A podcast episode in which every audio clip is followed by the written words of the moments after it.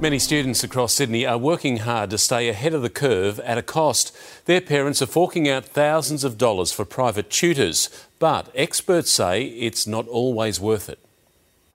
Through hard work, dedication, and private tutoring, Viraj Rattan earned his place to study commerce and law. I did about seven, eight hours a week. The 18 year old graduated from Castle Hill High School last year. I feel like at this point, if you don't take tutoring, you're falling behind. He studied at one of more than 600 coaching businesses in New South Wales. Over the past 15 years, there's been a steady rise in private tutoring. I think for a lot of parents, where they view it as a, they view it as a really great opportunity to have someone there to support their child through a, a period of time that's very stressful. And then there are concerns that tutoring is increasing the class divide.